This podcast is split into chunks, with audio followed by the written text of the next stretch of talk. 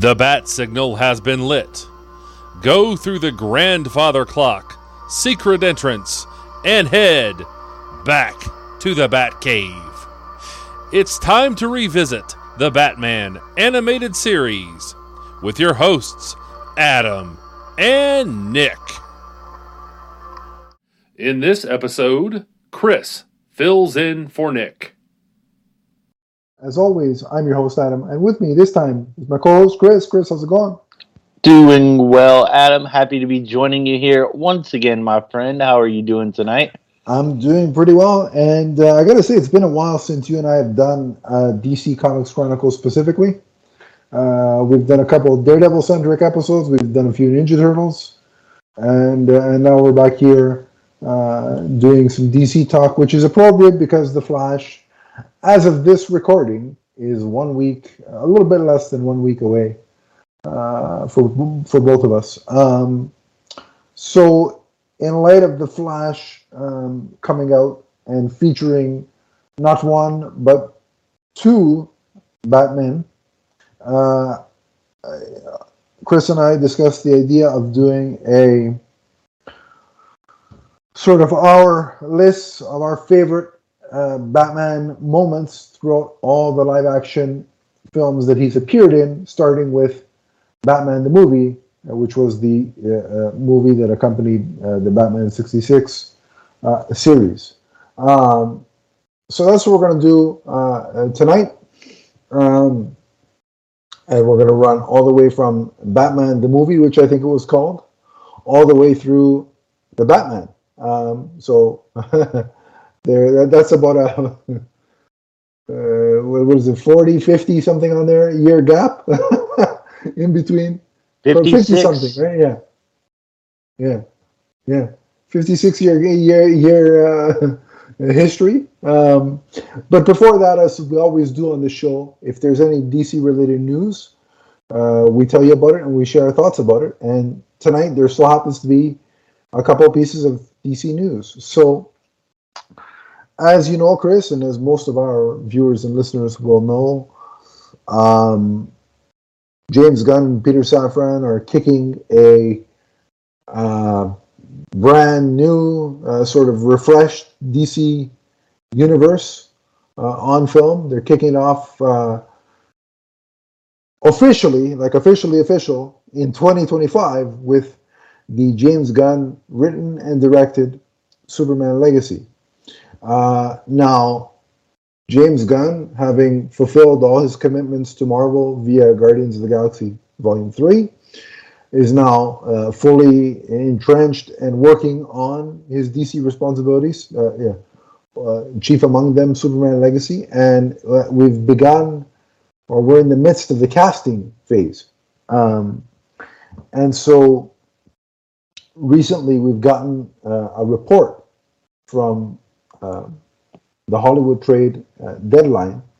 Uh, this has been backed up by, by the other trades that on around Father's Day or the Monday or Tuesday after Father's Day, there will be a second round of screen tests occurring. Uh, this one being uh, in person on camera, uh, and it will feature three actors testing for Clark Kent slash Superman.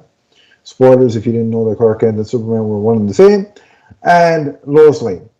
Uh, so the three actors uh, testing for Superman are Nicholas Hoult, David David Corenswet, and Tom Brittney. Uh, testing for Lois Lane are Emma Mackey, Rachel Brosnahan, and Phoebe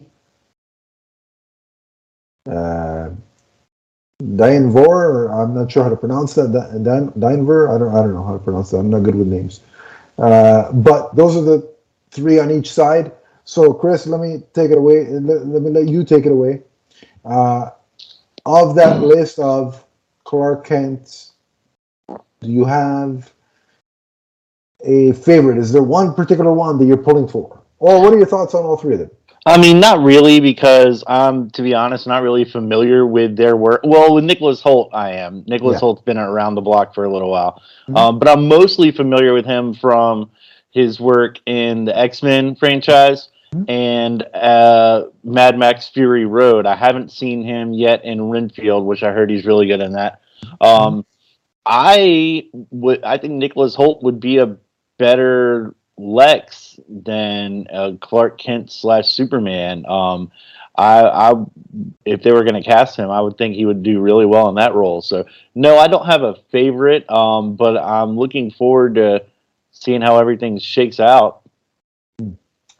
Um, yeah, uh, for me, um, I'm most familiar with Nicholas Hoult uh, because, like you said, he, he was uh, Beast in, in the X Men franchise or one of the versions of X Men continuity. There, there are multiple. Um, uh, I, I also saw him in the. Um, he played uh, Tolkien in the movie that was based on uh, J.R.R. Tolkien. Uh, I think uh, I can't remember what it was called, but I know that he played him. Uh, I haven't seen Renfield yet, but I've heard uh, uh, from friends of the show who have seen it that he's really good in it. Um, Corenswet seems to be the Twitter favorite. Uh, Yeah, um, and the third guy, um, let me double check his name. Um, Tom Brittney, I've never heard of before. Um, uh, let me just, I, I again, I don't have a preference. Whichever one of the three, you know, uh, gets the role, and here's why. One, I'm not a casting director, and I'm not a director, so who, who am I to say who's right for a role uh, when I just consume the thing? And if I if I enjoy the performance, hey, he was really good in this, and if I didn't, he was really bad. But I don't know the ins and outs of acting. I don't know what it requires. You know, like that's not my my field of expertise. So really, who am I to say? Yeah, that, it's got to be that person or else. Um, so that's one thing. The, the second thing is there uh, there are a lot of people uh, in your you know that are in the camp that you are, which is you know Nicholas Hoult would they think that Nicholas Hoult would probably be better as as Clark, uh, sorry as Lex, uh, but you know and some are like some have said, well I can't see when looking at him I can't see Superman. Well, just I'm playing devil's advocate here. I can definitely see Clark Kent, and mainly because playing Hank McCoy, you know, I've seen him with glasses, I've seen the nerdy look. You could pull that off. In terms of I can't see the Superman, you know, line of thinking, let me just take you back and do a little history. When Christopher Reeve was being brought to the attention of, of Richard Donner by the casting director, you know, when they would bring his picture and resume up, his picture and resume would always be put at the bottom of a long pile because they couldn't see this scrawny, dirty blonde kid as Superman. Well, the scrawny, dirty blonde kid got the role of Superman, and the rest is history. So, like, just because you don't immediately see, um, you know, the Superman look, doesn't mean it's not there. Um, you know, with working out, a hairstyle change, you know, all those things, the costume itself, you know, all those things. So I'm not willing to say, hey, I'm going to write. Like, look, just by visuals, in terms of a Superman look, David Corenswet has all the, you know, all the characteristics of the prototypical Superman, right? From the little bit that I know of the three, or of the two of the three, Nicholas Hoult is the better actor of the two, from the little bit that I've seen of Corenswet, Not to say that Corenswet isn't good. Um, it just, I'm just going off what I've seen. So, I don't know. Uh, uh, again, whoever James Gunn casts, the guy, the guy's made six uh, comic book properties, you know, or five or six, and I've liked all of them. So I'm going to give him the benefit of the doubt. Whoever the choice ultimately is for Clark Kent and Superman, what about the lowest names? Anybody stand out for you uh, in that area? Uh, really, the only one that I know is Rachel Brosnahan, Mhm. and that's from, um, you know, Miss Maisel. Yeah. and I think she's great in that. I, I, from what I've seen of her, I think she could pull off Lois. Um, she is 32, so uh, you know, I don't know if she's on the upper end of the age range that they're looking for because I know they want to go younger with Clark, and that's been stated as one of the reasons why Henry Cavill's not returning to the role. Mm. Um, but you know, I think from what I've seen of her, I think she has the acting chops and and the look to pull it off. Uh, yeah, I mean, she's the one. Uh, like, she has the look. I've seen a bit of her in the in the show that you mentioned. So, and she could definitely pull it off. She's very much in the vein of, like, I see that that, you know, Margot Kidder, um, Bitsie Tulloch kind of vibe from her. Um, so I see it. But again, if any of the three get this, whichever one of the three get it, and ultimately, if it's a wild card that we haven't seen on this list so be it because again i'm going to trust james gunn because so far he hasn't steered me wrong with his superhero endeavors Yeah, he's, Um, he's pretty good at casting, I think. yeah so um you know i'm i'm good either way uh to be honest with you uh And it seems one- like it seems like as a director, he has a lot of goodwill in the industry too. So he seems like the kind of guy that people might, you know, want to work for. a lot of people seem to like him. I think around across all the studios, even I think uh, you know, I'm sure Marvel uh, is is is uh, you know bummed to lose him. Uh, look, Universal, I, I I I bet you you know anything that Universal would love him to ha- to have him in his monster in their mon- for their monster uh, division, right?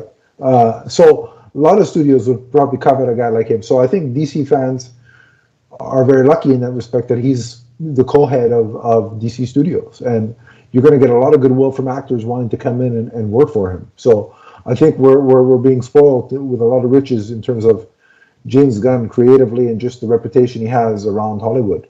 Um, for me, I think ultimately, I know you mentioned uh, them wanting to cast younger, and, and just to clarify, James Gunn has said younger, but he also clarified. He goes, you know, because there was a report going, well, you're going to cast somebody who's 25, right? And he's like, I never said 25.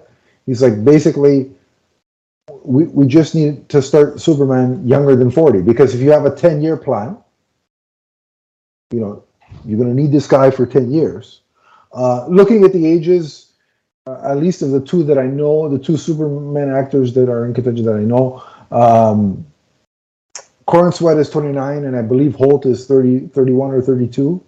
Um, so by the you know by the by the time the 10 year you know the, the start of the 10 year plan is is in place, then you know I think either could could fulfill the, the duties that are required. So I don't think Brosnahan should be disqualified, you know, because she's 31 or 32. I think ultimately go with the who whichever of the of the of the people on each side that gives the best audition, that's the one who should get it.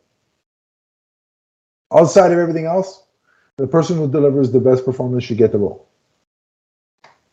Uh, is my philosophy. So whoever gets it obviously fulfilled that requirement, and I will put my full support behind whichever pairing uh, gets the coveted roles. And we will cover that announcement right here on this show when that goes down, probably around Comic Con, if they can keep it a secret until the end of July. Good luck with that, or middle of July, whatever it is, but good luck with that. Um, I don't think it's going to stay a secret until San Diego Comic Con. Just my thought. Uh, but we'll see. If, if, if he can tighten security to, to that level, then James Gunn is already a step ahead of his of his predecessors. if he can manage that. Um, all right. So the second bit of news that that kind of relates to what we're gonna, you know, the main topic tonight. Uh, as we know, uh, uh, there has been talk for years of an extended edition of Batman Forever. Uh, it uh, Joel Schumacher himself back in the day uh, talked about it in certain interviews and such.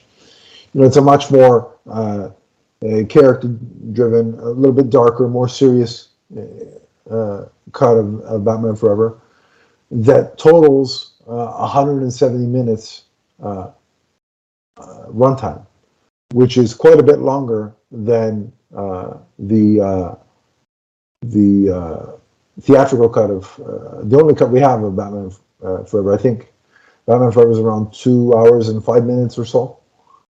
So 170 minutes would be an added what 40 to 50 minutes uh, of material. Um, well, that's gaining some traction because Kevin Smith, who is a uh, you know who we're fans of through Masters of the Universe, Revelation, and, and soon to be Revolution, uh, said, has said that he has a copy of this 170 minute uh, cut of Batman Forever, and he's going to uh, review it at one of his upcoming uh, shows uh, that he does. Um, so, Chris, uh, my question to you is Would you be interested in seeing an alternate cut of Batman Forever? And do you think we will ever see it? of course, I would be interested in seeing it. Uh, I'm always in favor of the director's vision, you know, um, mm-hmm. being uh, being able to be seen. But specifically with with this movie, the rumors that you've heard for years are that it's a much darker cut of the movie and that it explores more of the uh, psychological aspects of it, like Batman's dual psyche.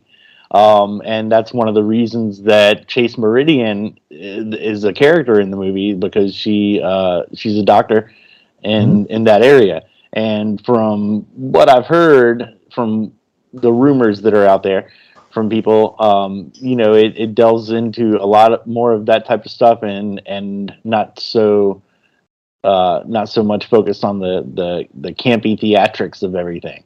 Um, but do I do I think we'll ever see it?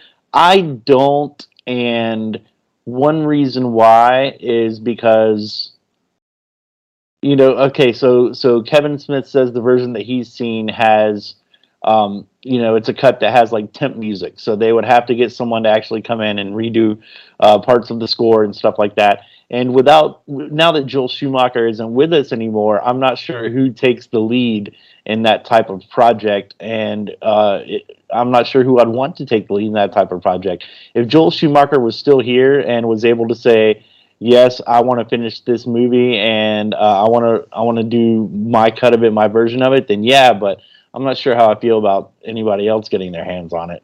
Well, I think he did say that he would like he would have liked to. That's something that he would have wanted to do. I think in one of the interviews he he would he said he had hoped that one day would see the light of day. Um, so I'm to say that I think it will get done, uh, and I think it would it would be done by you know somebody close to Joel, you know one of the you know one of his producers at the time, or maybe Akiva Goldsman comes in and and and, and sort of helps the process out. I think that it will happen, and I think uh, that if it's going to happen, it's going to happen in in two years' time, in 2025, and I'll tell you why. Because 2025 is the 30th anniversary of Batman Forever. If you're to do it, what better time than a nice number like the 30th anniversary? So that's that's my feeling on it. I I, I hope they do do it, because um, I'd love to see it. Um, look, the more Batman you want to give me, the happier I'll be. Uh, and I quite enjoyed the, the kind of forever that we do have.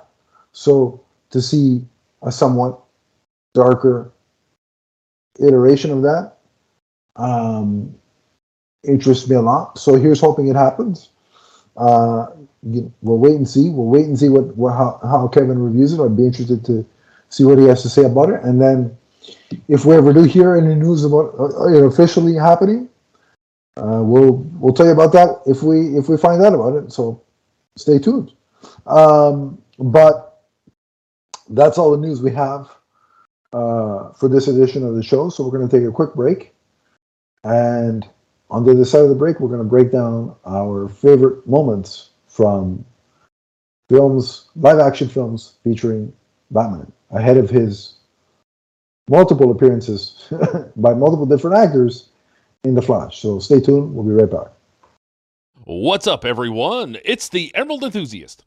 For all of your multiverse viewing and listening needs, check out our shows, which include Teenage Mutant Ninja Turtles, Ghostbusters, Power Rangers, the Marvel Universe, and the DC Universe, including the Emerald Echo podcast. You can check us out on Podbean and remember to subscribe right here on YouTube. That's the Multiverse Musings Podcast Network. From the first podcast to the last. And we're back. And as promised, we're going to go through our favorite moments from each live action film featuring Batman. So, Chris, start us off with Batman the movie, the Adam West and Burt Ward adventure on the big screen. Okay, so we're starting with this movie because chronologically it comes first in Batman's yeah. cinematic appearances. But I would like you to know that when I thought we were doing our top 10 Batman moments from mm-hmm. cinema, this was my number one. Oh, fantastic. This is great. Cool. I'm a big Batman 66 fan. I grew up with the movie. My name on Twitter is Commodore Schmidlap. Like, I love the movie. Um, so the best the best scene in this movie for me and my favorite Batman scene of all time is some days you just can't get get rid of a bomb.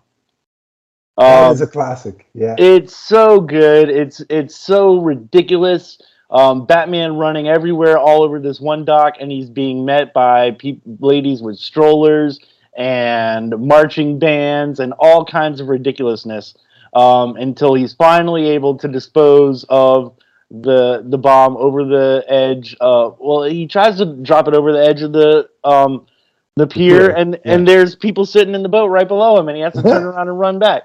So you, you know the bomb explodes off camera. You just see some shaking, some shimmying of the camera, yeah. um, and then uh, Batman says how trusty that he was able to shield himself behind some pipes. Um, it's so absurd. It's the height of ridiculousness. Um, but when I was a kid, it didn't get any better than that scene, and it's still my favorite. Yeah, it's it's fantastic. It was one of my options, but I had a I had two options so that in case you know there might be overlap, uh, I, I put a second option. Uh, so since you have that one, I'm gonna go with my other favorite, which was using shark repellent to battle a shark or to ward off a shark. Um, of course. I, I love that moment again because, you know, when you watch the show, there's a level of absurdity to it that as a kid you take deathly seriously. But even though there's levels of absurdity on the show, I think the bomb moment and the shark moment reach entirely new levels of absurdity, which you have to if you're taking this to the big screen. Like if you think about it, when a TV show makes its way to a big screen adaptation, what happens? They go bigger, right, and more extravagant. So that's what this was doing, and the shark repellent is so iconic that it recently made an appearance when Batman was traveling the multiverse in issue 900 of the main Batman series. And it was done beautifully, and I just smiled with glee when I saw it in the comic, and I smiled again when watching this clip on YouTube preparing for this show. Uh, and so that's why that moment is on my list. Um, Shark repellent bat spray was on my original top 10 list as well. Okay. It's, it's good. so good that I had two Batman 66 moments in my top 10. So you know what? You're gonna have we're gonna have a field day when we you and I sit down and review those Batman '66 comics. that DC put out a couple years ago. That's going to be fun because we're both huge fans of the show, so that's going to be a blast. Uh, but that'll be you know a few episodes down the road. But next up, we're going to take it all the way up to Batman from 1989, starring, of course, Michael Keaton, who in just under a week will return in The Flash. But for my top moment in uh, Batman 89 has to be uh, the rooftop, the rooftop, uh, the first appearance of Batman and the subsequent battle with the thugs, because that opening shot sets the table for the type of Batman we're going to see in this back then new iteration, right? Um, and just like the the the outspread cape, like it's so sweeping and, and grand, and he you know he leaps down and he gets shot, but he like you know he stands right back up because of the armor, right? And then he just proceeds to beat the crap out of those two guys, um, and um, so uh, that's the moment for me. And we had the um, the the the the movement double who performed that scene on an episode of the show. Me and uh, me and Donnie uh, interviewed him. The the, the ballet uh, bat, as he as he calls himself, uh, back in December. So if you haven't heard that uh, that uh, episode, you'll go or watch that episode. Go back and and and watch it. It was a great interview. but that's my moment. So Chris, what's yours? Well, I had the same moment because okay. as an eight year old seeing this in the cinema, mm-hmm. um, coming from knowing Adam West's Batman, this mm-hmm. was a completely different interpretation of the character. So mm-hmm. I had seen the trailers and the commercials leading up to the movie. And um, when you see those two guys on the rooftop going through what they've stolen from the, the family down in the alley. Um, you see, you don't hear him, but you see Batman appear from the back. Um, and then they're talking about him, and the one guy is saying like he's he's worried about the bat, and the other guy's like the bat, don't give me that. Like yeah, yeah. you know, he's just he's he's just a, a, figment of their imagination or whatever. But then Batman descends upon them, um, and um, you know, this was our first up close look at Michael Keaton, aka Mr. Mom, aka Beetlejuice, as Batman. yeah. And he holds the thug up and he says, I want you to tell all your friends about me. And the thug says, What are you? And he says, I'm Batman. And in that moment, you realize that this is a, a serious, uh, kick ass, um, take no prisoners type of Batman. And mm. for my little eight year old brain, I could barely uh, contain myself with what I was seeing. It's it was just phenomenal. Still my favorite part of the movie. So so good. It's just it's just amazing. Uh, and of course, uh, Michael Keaton would return in Batman Returns uh, three years later in 1992. So, Chris, what's your favorite moment from that film? Okay, uh, so Batman Returns I saw as an 11 year old, and mm-hmm. um, it is it takes things even darker than its predecessor did in 89 um, tim burton was able to go full tim burton in this movie so a lot of it didn't click with me as an 11 year old um, it, there are parts of it that uh, i didn't really appreciate until like later on in life i guess. Yeah. Um, but my favorite scene in the movie is um, in the masquerade ball when uh, when Bruce and Selina both realize who they are. Yes. And my favorite line in the scene is when Selina says, Does this mean we have to start fighting now? Um, because they're two people who seem to be falling for each other, you know? Um, yes. And then when you see in their eyes, when uh, I think it's when Bruce says, A kiss can be even deadlier if you mean it, you know? Um, yeah. Which is what she had what Catwoman had said to Batman previously on in the rooftop scene. Um, the the two actors play it so perfectly, um, and th- you know what I always found interesting about this scene is that they're in like a masquerade ball, so everyone else has masks on, but they're like the two people who aren't wearing masks yet they they do wear masks in their other persona as as Yeah. Batman and Catwoman. But and it's funny, their civilian identity is very much in this iteration their mask, right?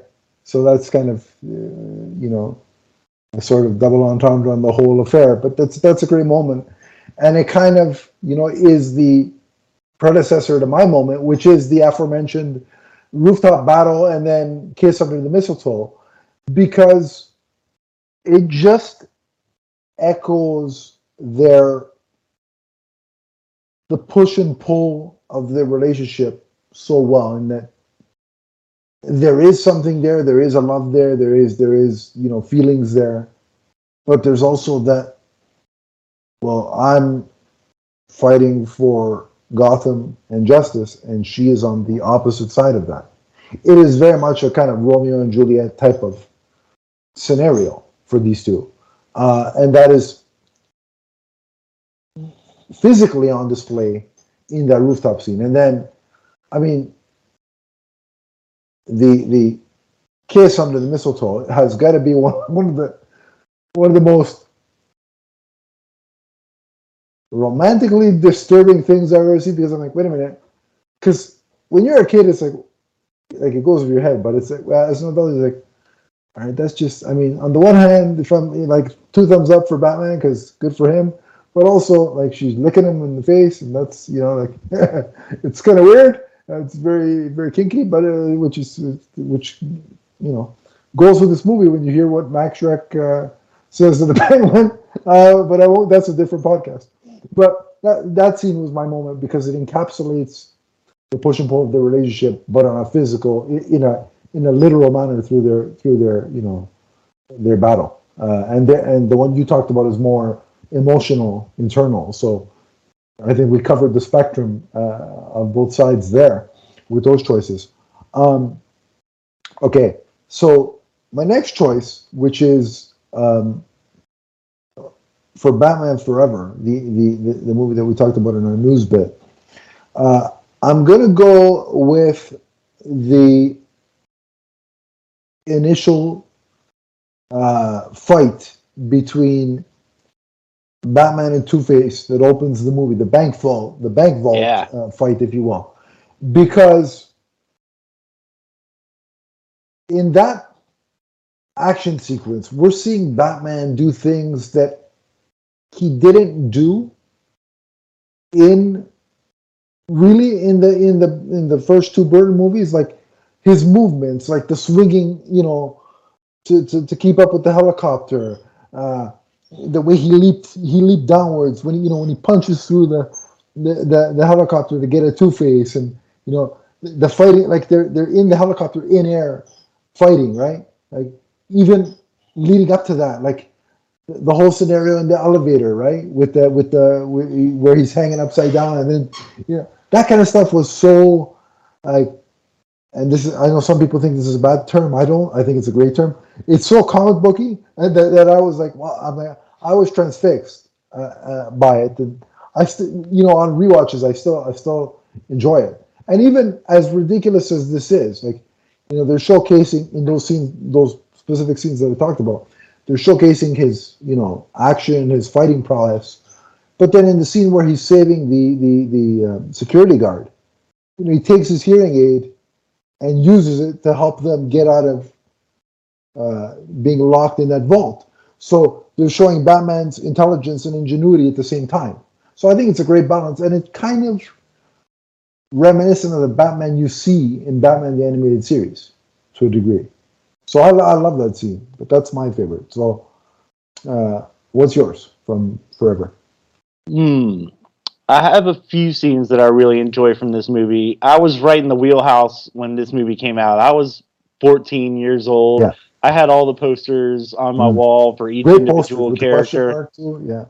yeah i was i was in i was really into it um my favorite scene is when uh two faces and his goons interrupt the Nygma party and batman comes crashing through the skylight to take them down and uh i remember it being on the commercials but when batman comes crashing through the skylight Enigma turns to Two Face and says, "Your entrance was good, his was better." Oh, Um, it and was. of course, yeah, it really was. Um, this was uh, Val Kilmer's Batman getting to go uh, one on twenty with Two Face's goons, who eventually end up getting the better of him at the end of the fight when he's uh, di- diving down through the uh, chute and they hold up the red tubing that he uh, slides through into their pit at the bottom. Um, but the scene from the beginning of it when everyone's just you know standing around or you know celebrating to Two Face's goons busting in to Batman breaking in and uh, you know being a one man wrecking crew. Um, this was my favorite scene from the movie, but honorable mentions for a couple others, including yours. Awesome. And I gotta I gotta point this out. This is a top that my cousin bought me one year for my birthday. Sweet. It's uh, from the U2 tour in uh, in Dublin, uh, when she went to go uh, see them. And it's it's funny because obviously U2 had a big uh, presence uh, with Batman Forever on the soundtrack, with uh, "Hold Me, Throw Me, Kiss me, Kiss kill Me, me. Kill Me." Yeah, that was yeah, with that song. So it just so happened by accident that I'm wearing this top tonight, but it, it fits. I had that soundtrack for sure. I, I, still have CD. it. I still have that soundtrack digitally now, but uh, but I have it, and I it's as the young as the young ones say today, it still slaps in my opinion. Um, but um, so, what's your next moment from the infamous sequel to Batman Forever, Batman and Robin? Man, it's hard to come up with a favorite moment from this movie because so much of it is just stuff that you try to forget ever happened. Yeah. Um, but my my favorite scene is uh, John Glover as the mad scientist uh, creating poison ivy. Mm. Um, John Glover is so over the top. This was uh, obviously before uh, Lionel Luthor. Yeah. Um, you know, so at, at this point in time, I don't really know who the guy is. Um, but the voice of the Riddler in in, in, in Batman the animated series. Yep. Um, so uh, he he plays it so he's such a ham, um, and he's so um, over the top with his when she when Pamela Isley is on to him and finds out what you know that he's using her uh, her um, research and stuff for nefarious means. Um, you know, he's just very very matter of fact about it, and he says, "And now you have to die," which is how every villain should um, approach killing their their victims, very matter of factly. Um, but in a movie of a lot of stuff that I don't want to remember, uh, John Glover is a high point. All right, so because everybody who knows me knows that I really can't stand this movie. If it's okay with you, Chris, I'd like to bring up two scenes. Okay. So, because who would have thought I have two positive things to say about this movie other than my usual joke, which is the end credits, because it's over. But um, no, but so the first moment is when Bruce is talking to Alfred, and you know he's in the midst of having that argument with with Dick Grayson. You know, but you can't. You, know, you have to do things the way I, I'm telling you to for your own safety. Blah blah blah blah blah. And he says to Alfred, who's sick and dying at this point, and he says to Alfred, he goes, "Is it really my way or the highway?" And Alfred goes, "Yeah." He goes, "Because what is Batman if not an effort to cheat death itself?" And then Bruce says to him, "But I can't, can I?" Uh, and he and he has this memory of Alfred, you know, taking care of him at his at his parents' grave, and and just the emotion between George Clooney and and um, uh, uh, Michael Michael, Gough. Michael Gough, yeah, uh, was fantastic in a movie that is full of nonsense.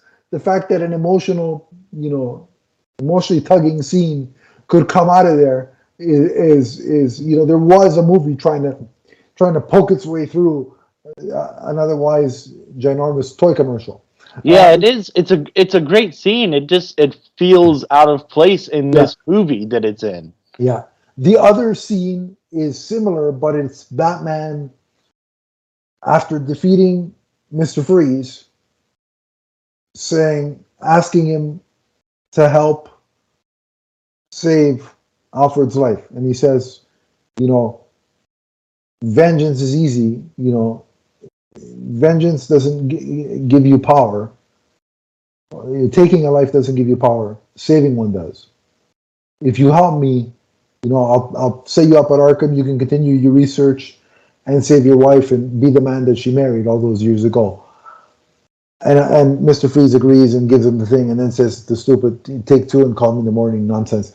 But aside from the nonsense part of it, that delivery reminded me so much of the way Batman interacted with Mr. Freeze during the animated series, always trying to appeal to his better nature, always trying to save him, you know, to help him save his wife. You know, it was very much in the vein of uh, what George was doing in that scene, in the vein of Batman the animated series. So that's why uh, I appreciated it, and it was actually delivered uh, quite well on George's end of the equation. So those are my tied for top uh, two scenes in in those in that movie. Um, Yeah, I do like how they made it, how they tied in Alfred's um, MacGregor, sickness one, with uh, what do they call it, MacGregor syndrome, River syndrome, yeah, which is the same thing that uh, wife, Freeze's wife suffers from. So that gives Freeze, uh, it gives him some agency, something that he can do to be of of good and of useful purpose. right, uh, yeah. So that's mine for Batman Forever. Uh, fast forwarding from 1997 all the way through 2005.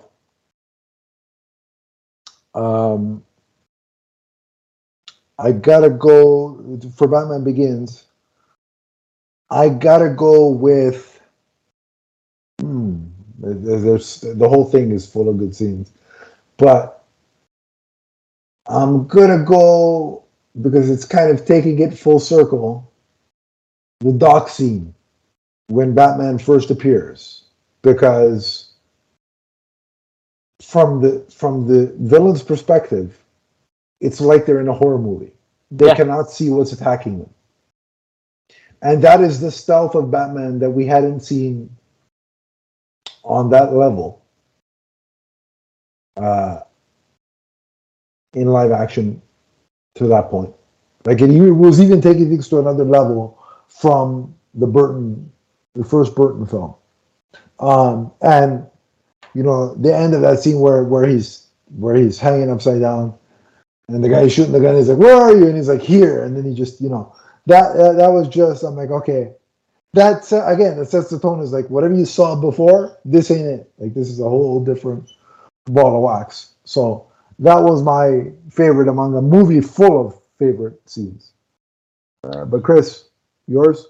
Man, like you said, it's hard uh, both for this movie and for the next one to narrow them down because there are so many good scenes. Um, but for this one, I will pick the uh, rooftop tumbler chase scene.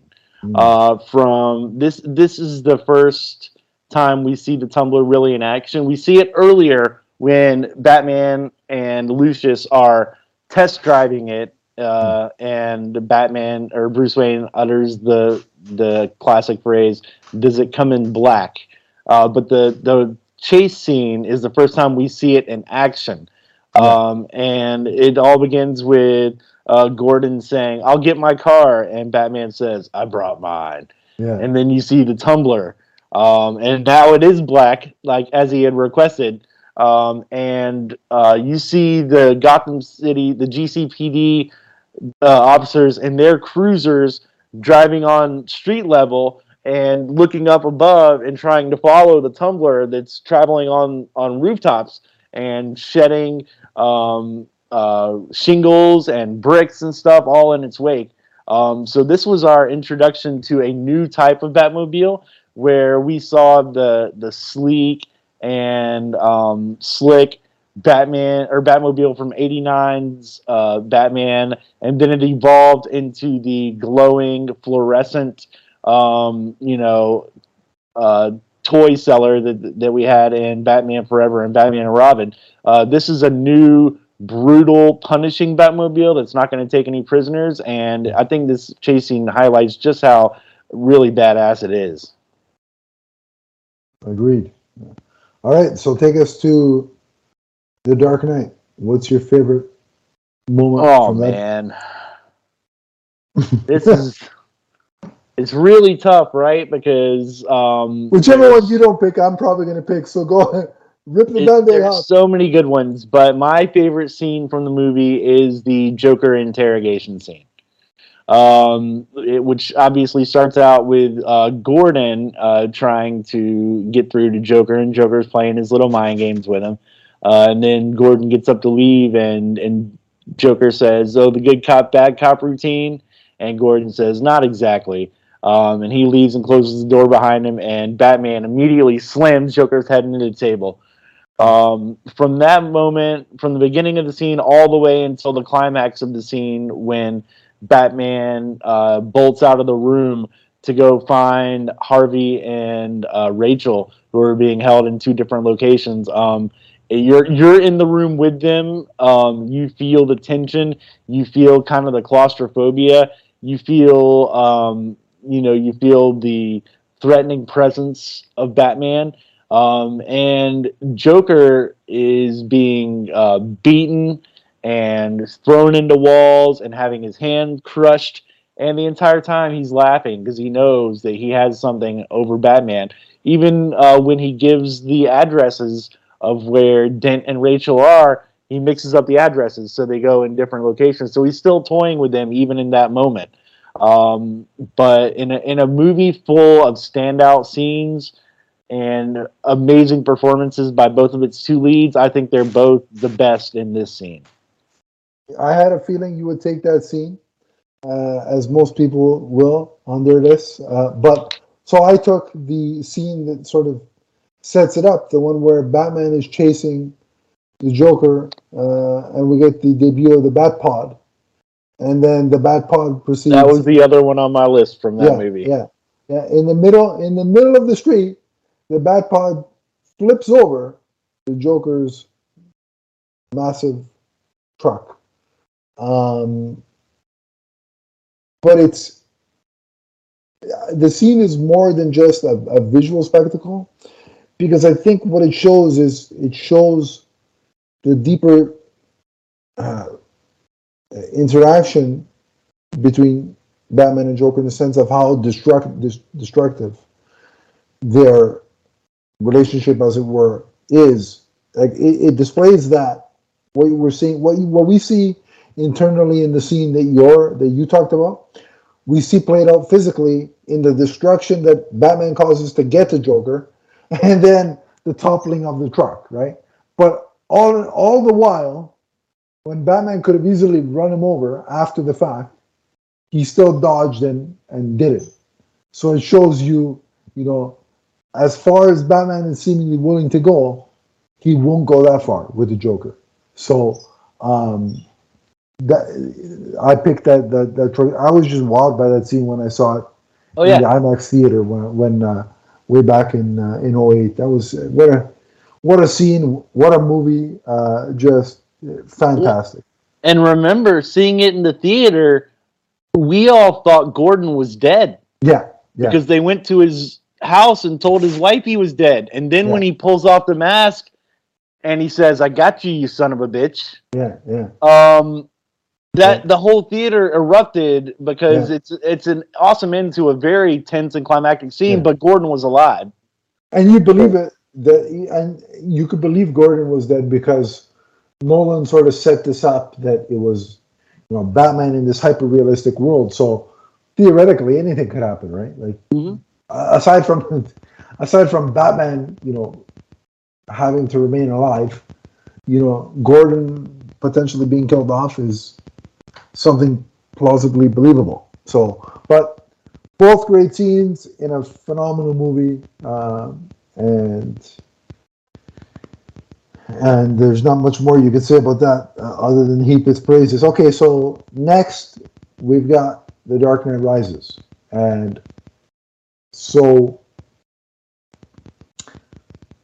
the scene that I've got again in a, in a movie where there's a plethora of great scenes. It's got to be the final battle between Batman and Bane in the midst of you know the cops and all of Bane's you know squadron, if you want to call them that. Like in broad daylight, like it, it was just an absolute war. Like, and it was an assault. Like you're watching it, and you know, again, watching these movies in IMAX, which I did, you're immersed in this thing, so you feel like you're in the midst of it all. Uh, and you know, after everything Batman had been through up up until that point, to see him finally like get the better of Bane, right? And again, in doing so, showing off his intelligence by, I gotta get, I gotta break, I gotta damage the mask because that's giving him the, you know, that's allowing him to breathe and giving him the extra oomph to kind of kick my ass. So if I take out that mask, then I can I can take him out. So it's it shows Bruce's prowess physically, but also mentally as well. That's why I like that scene. Uh, you know, uh, and then so that was mine. It was just it, it was like some some massive war epic, right? Uh, it, it's just like wow, what like what am I watching? So I remember uh, seeing the the set photos of them filming that scene, and I was like, wow, this looks massive. yeah, yeah, And you got all the like the cops against Bane's crew. yeah. Yeah, it's really big. Good scene. It's phenomenal. Yeah. What was yours? Uh, so for this movie, I chose uh, Bruce rising from the pit. Um, you know, he. I remember reading Knightfall as a kid. I read the comics and I read the novelization of the comics. One, uh, one summer trip that I took with my family. Um, and so I had always wanted to see that brought to the big screen. Mhm. And when you see Bane break Batman's back in this movie, um, and you see him get tossed into the pit, you know, he's almost he's discarded and left and forgotten. Um, but then he's able to um, somehow uh, gain the strength and the um, will to do something that nobody's ever done before, and that's make it out of that pit. Well, one person has done before, which was Bane. Yeah. Um, but it just shows his his will, his strength, his determination. Um, and you have everyone, all the other prisoners of the pit, um, chanting for him. You know, and that creates a really like ominous kind of like soundtrack behind his attempt to get up. And of course, he slips and falls down and smacks back into the wall, the side of the of the pit. Um, but he gets back up and goes again. Um, so yeah, you're right. There are a lot of tough, a lot of good scenes in this movie. So it's tough to choose one, but that's my favorite. And you know what? The the music aids that scene that you're talking about so well. Like, I mean, you're rooting for him because Bruce Wayne's Batman, but right. But on top of that, that music, you'll root for anybody to climb out of whatever hardship they're they're going through. Even if you can't stand the person, you'd root for him, right? So, but yeah, the music was great as well in that scene. Um, maybe that'll be an episode in the future. Favorite uh, musical cues from Batman scores. We could do that. Um, Elfman would have three quarters of them. no, I'm kidding. There- There's so many, but Elfman would be up there. Um, all right, so BVS, take it away. Oh man, um, I like me some BVS, man. Especially the Ultimate Edition, the extended edition. I think it fills it in the is the best version, yeah. with a lot of stuff that you miss out of the original version. Um, but one scene that I think towers above everything else is the Martha rescue scene. This is the Batman um, fight scene that I had been waiting, I guess, thirty something years to see. Mm. Um, he is tactical. Mhm. He's brutal. Um, every uh, every strike and every move that he makes um, is calculated. Um, and it, it's I know so much of this was done not by Ben Affleck but by his stunt double Richard Cetrone. Mhm. And Richard, I think, deserves all the credit and all the praise in the world for this scene because they make it look so good. Um, you know, this is the this is our introduction to Affleck's Batman and what he's capable of, and he's capable of quite a lot. Um, but yeah, that's my favorite scene in this movie. Yeah, I mean, to that point, uh, and some could argue still to this day, uh, that's the best Batman fight scene uh, on film, no question about it. Uh, so you know, uh, definitely, uh, that was one of my options. Uh, but uh, since you chose that one, I have my second option, which was right at the beginning of the movie or early on, when they are recreating the scene from Man of Steel where buildings are getting you know toppled over by heat vision and and the battle between Superman and Zod. Um, we see Bruce Wayne in Metropolis, uh, witnessing all this, and he's you know going through the, the damaged city trying to help you know, escort people away from the danger.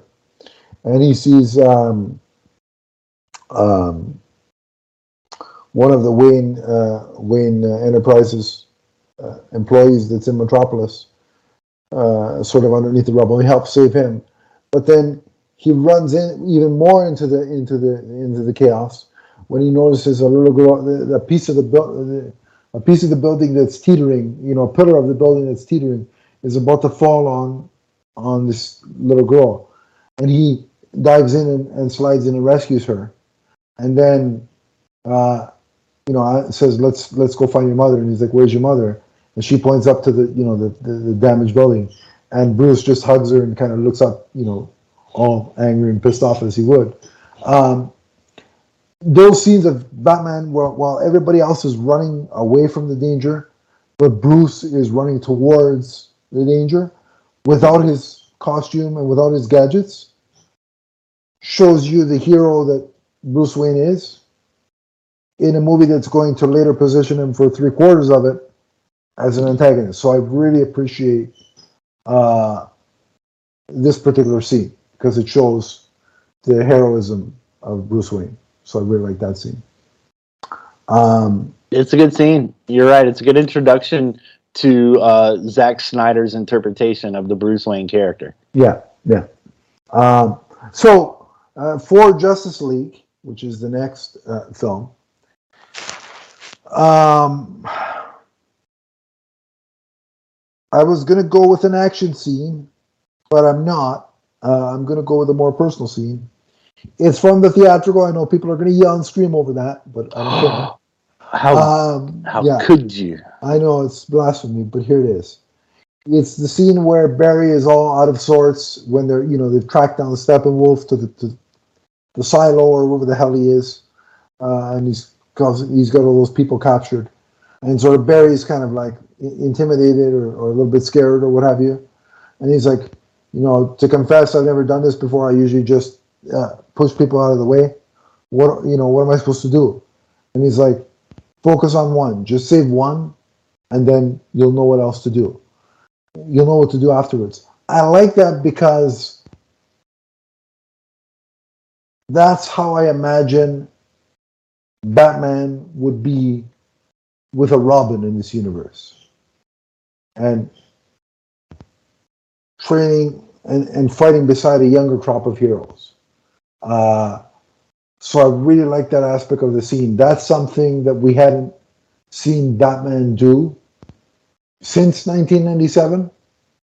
So seeing him mentor somebody and give them that heroic, you know, that guidance and that heroic advice was a plus for me uh, that I really, really liked. Uh, and it sort of kind of sets up their relationship you know, kind of what we're going to see in the Flash between Ben Affleck's Bruce and Ezra Miller's Barry Allen. So, uh, you know, I, I, really enjoy that scene. Uh, so, uh, so kudos to Affleck for that. Uh, what about you uh, for your Justice League scene, Chris? Uh, my favorite scene in it comes from Zack Snyder's Justice League, and okay. it's the nightmare scene, which pays off uh, what had been shown in the um, the nightmare sequence in BVS, and which was going to lead to uh, additional um, scenes in further movies, which never obviously ended up coming around. Mhm. Um, but uh, this shows Batman leading our group of ragtag heroes and uh, some not even heroes because Mhm. Deathstroke and Joker are there. Yeah. Um, but he's leading the resistance against uh, Darkseid and uh, Superman, who is now working for Darkseid.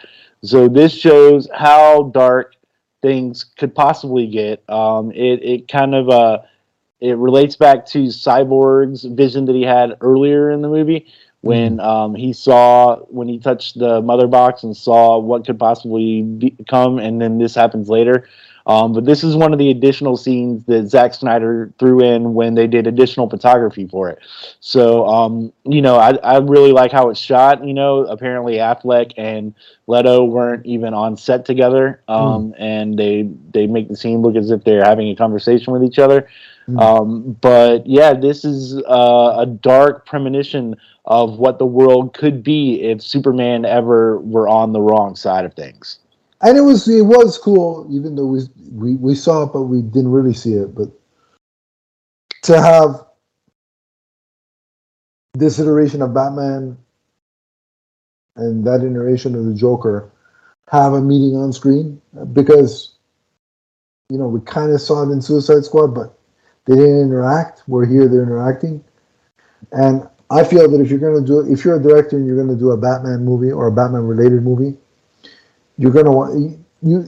There should be a Batman and Joker interaction at some point in your film series. So I'm, glad that was able to be achieved uh, i i with Zack Snyder's take on, on Justice League, and also I do really dig the way Affleck's Batman looks in that trench coat nightmare outfit. Um, It's pretty sweet. Yeah. Um, so, good choice. Um, and that brings us to the most recent iteration of Batman, Robert Pattinson's The Batman. And so, Chris, what is your favorite scene from that film? Uh, my favorite scene from the Batman is the um, police precinct escape scene. Well, I Hmm. mean the whole scene, not just the escape. Um, but it's when uh, Batman is laying on a table in what looks like a police interrogation room, uh, and they're shining a light in his eyes, trying to see if he's responsive at all. And then um, one of the officers goes to remove the cowl, and Batman wakes up and freaks out. Um, and everybody in the room wants uh, a piece of Batman except Gordon. Gordon is the only one who's standing up for them. Even when the guy's like, Jim, you're still gonna stand up for this guy. Right. He's still and then uh so Gordon kind of like hatches this little scheme in order to help Batman get out. He he wants the room just to the two of them so he can talk to Batman one on one and then he's like, Hey man, you're gonna have to punch me to get out of here. So Batman like decks him one good time and Gordon gives him the key to to lock the door behind him. So Batman takes off out of the room, um, uses his grapple gun to, uh, as we've seen um, from other Batman movies in the past. I think this is the first time he does it in this movie.